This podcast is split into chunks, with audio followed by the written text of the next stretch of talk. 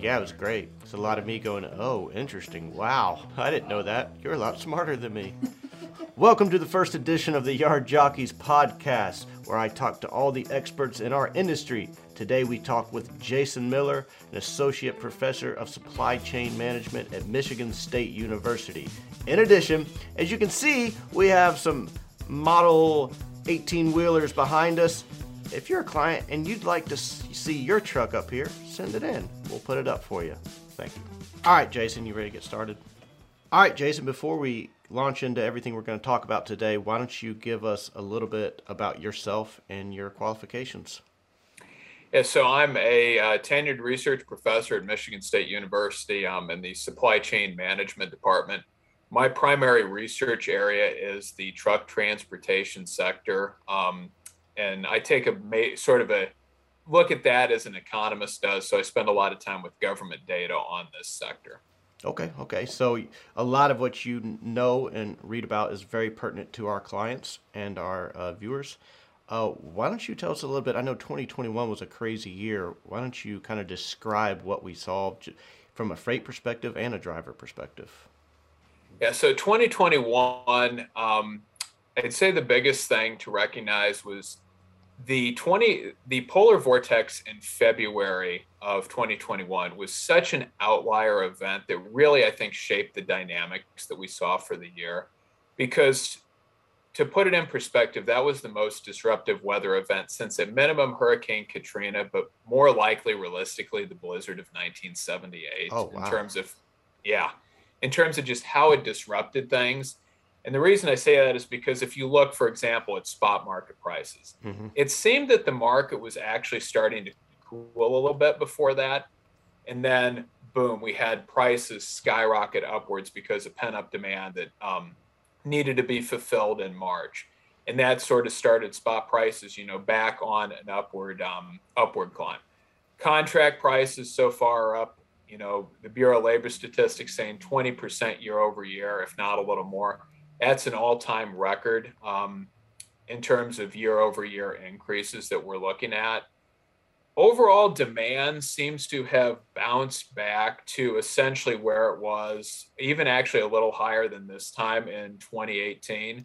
We're still a little bit short of the second quarter 2018 sort of post Great Recession peak, but I wouldn't be surprised if we don't um, get get to that in the middle of 2022, given the infrastructure bill, right. combined with it seems that a lot of the supply chain snarls are getting sort of straightened out.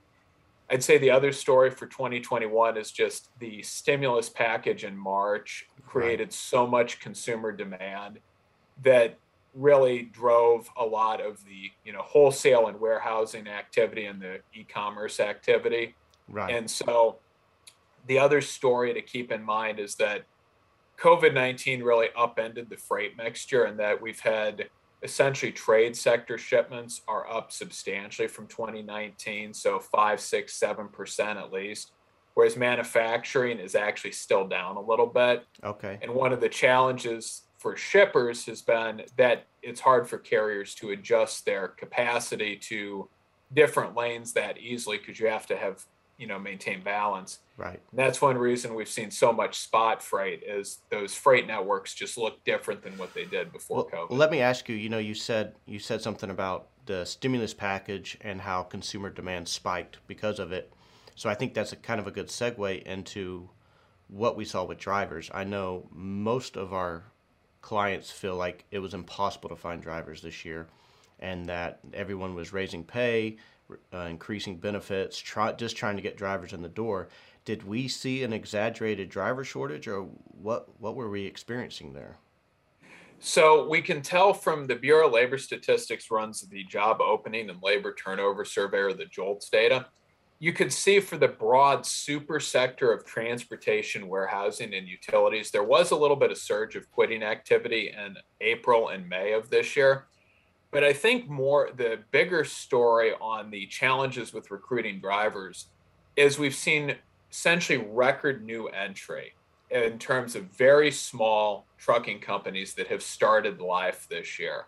Um, for perspective, we've seen we saw in the second quarter of 2021 the increase in new establishments um, in truck transportation, which is a very good proxy for new entry, was three times what it was oh, wow. before the pandemic. And so I think, on the standpoint of the challenge of recruiting drivers, the large carriers are running into the challenge that a lot of drivers are either breaking off on their own and becoming self-employed or you're having they're starting very small trucking companies right. so you're seeing a shift of essentially employment towards the smaller firms is that simply because it became so lucrative within that year due to the demand? I think yeah you know a lot of folks are ch- chasing those high spot prices. And the fact that we continue to have increased penetration of brokerage in the sector, both digital brokerage, so your convoys, your Uber Freights, as well as your traditional brokerages like CH Robinson, the greater extent that shippers are now engaging with brokers to find capacity is making it easier for these small trucking companies to essentially build out a business that is designed around a broker centric approach versus go back 25 years into the mid 90s your strategy as a small carrier was typically to attach yourself to a couple local manufacturers and haul their freight. Right. And so that business model i think is sort of not as prevalent as what we're seeing now which is this more spot centric strategy well here's where i ask you to put on your nostradamus hat and uh, prognosticate about the future. Um, do you think that business model comes back? Do you think we're in a new normal? What What are we about to see in the coming months? Well, so over the past 20 years, we've actually seen a steady fall in the size of new entrant trucking companies, which suggests a different business model. Um, has been going on for a while. I think the pandemic's accelerated that.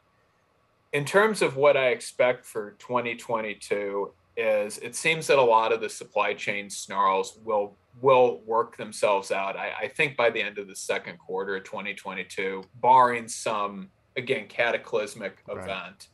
Right now, I think we're all concerned, especially how does Omicron affect per, potentially Chinese factory production is right. sort of the new new concern that's coming up.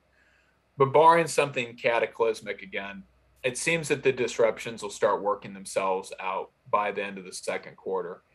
We have seen a lot of employment added in trucking, even though a lot of the large carriers are still saying it's hard to recruit. We're seeing overall employment is going up. Um, so I think that we should have a better balance of demand and capacity in 22 than 21, which should cause spot prices to start to come down a little bit.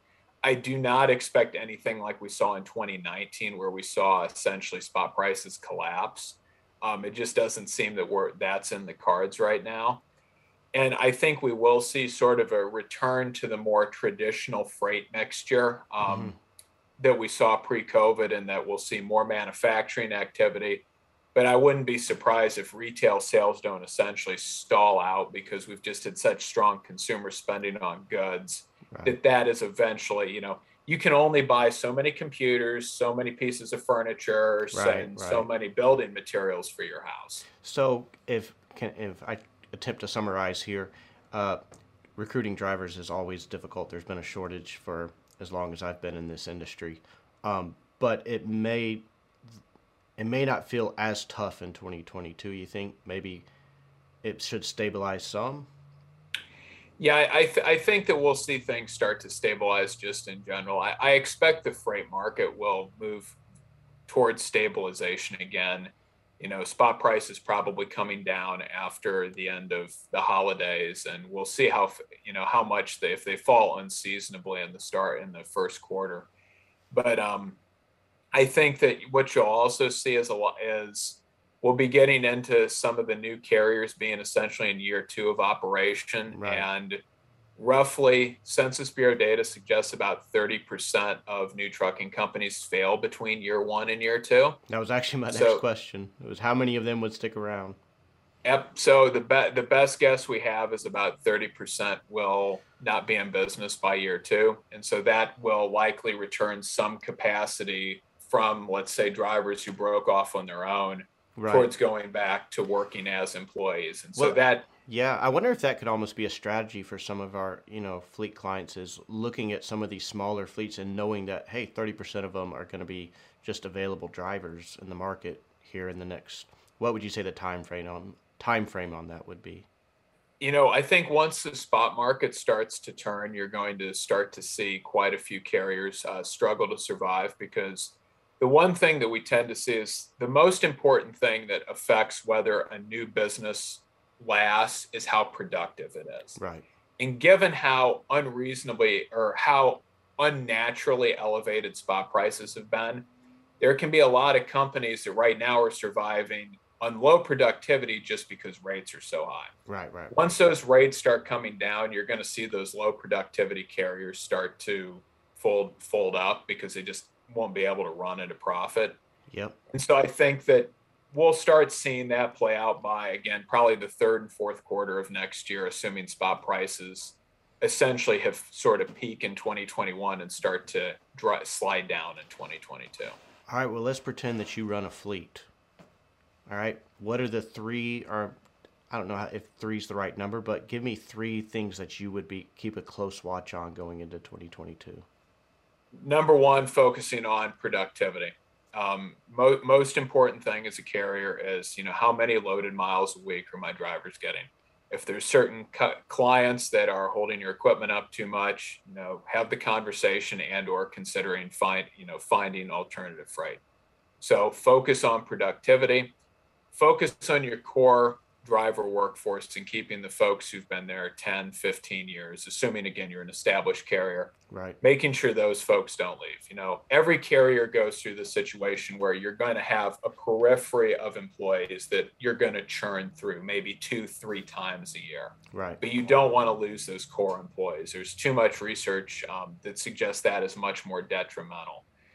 And I'd say again, from a if you want to expand, um, is thinking about especially how sustainable is this additional demand that you expect.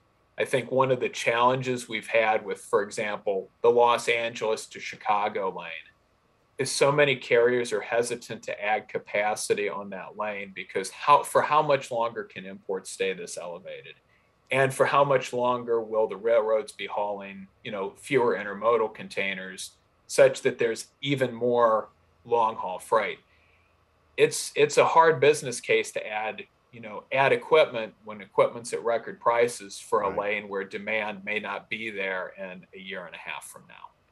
I know a lot of fleets are dealing with you know new trucks being back ordered due to tran- what is not transistors is it? It's semiconductors. Uh, semiconductors. I don't know why i say transistors. Yeah due due to uh, semiconductors uh, what what should we expect to see there in 2022 I, I think you'll see output will be better by the middle part of the year. Again, it, it seems that the semiconductor shortfall right now for the motor vehicle sector is starting to address itself. Um, and so I expect to see more output by the, the middle of next year. Um, trailers are another issue right now where actually output is even more constrained than in um, than for the trucks themselves. Oh, okay. And so I think that the one thing to keep in mind again as a carrier is if you're wanting to expand is taking on additional equipment when it's being priced at record levels especially if it's used that's giving you a different cost structure than you may be used to. And so you really have to ask yourself am i going to profitably be able to you know haul freight assuming again the pricing that we've seen is all-time high increases on a percentage basis that cannot continue indefinitely. Right. And so I think that that's sort of the one one thing I urge right now is for carriers is to focus on what are your profitable loads and lanes, make sure that you you can secure that freight, but also start evaluating are there some lanes I'm hauling that I'm only hauling now because spot prices are at record levels, but if that pricing drops, this is no longer profitable. Okay. Well, I really appreciate your time, Jason. Uh, that was that was a lot of great info that I know our clients will love. Um, anything else you would add before we get off here? Um, one thing I would add is there's been so much discussion about the need to replenish retail inventories being this thing that's going to cause prolonged continued demand. And quite frankly, I don't see that the data supports that argument um, from a standpoint that retailers, the amount, the reason that retail or shipments have been so high is due to demand.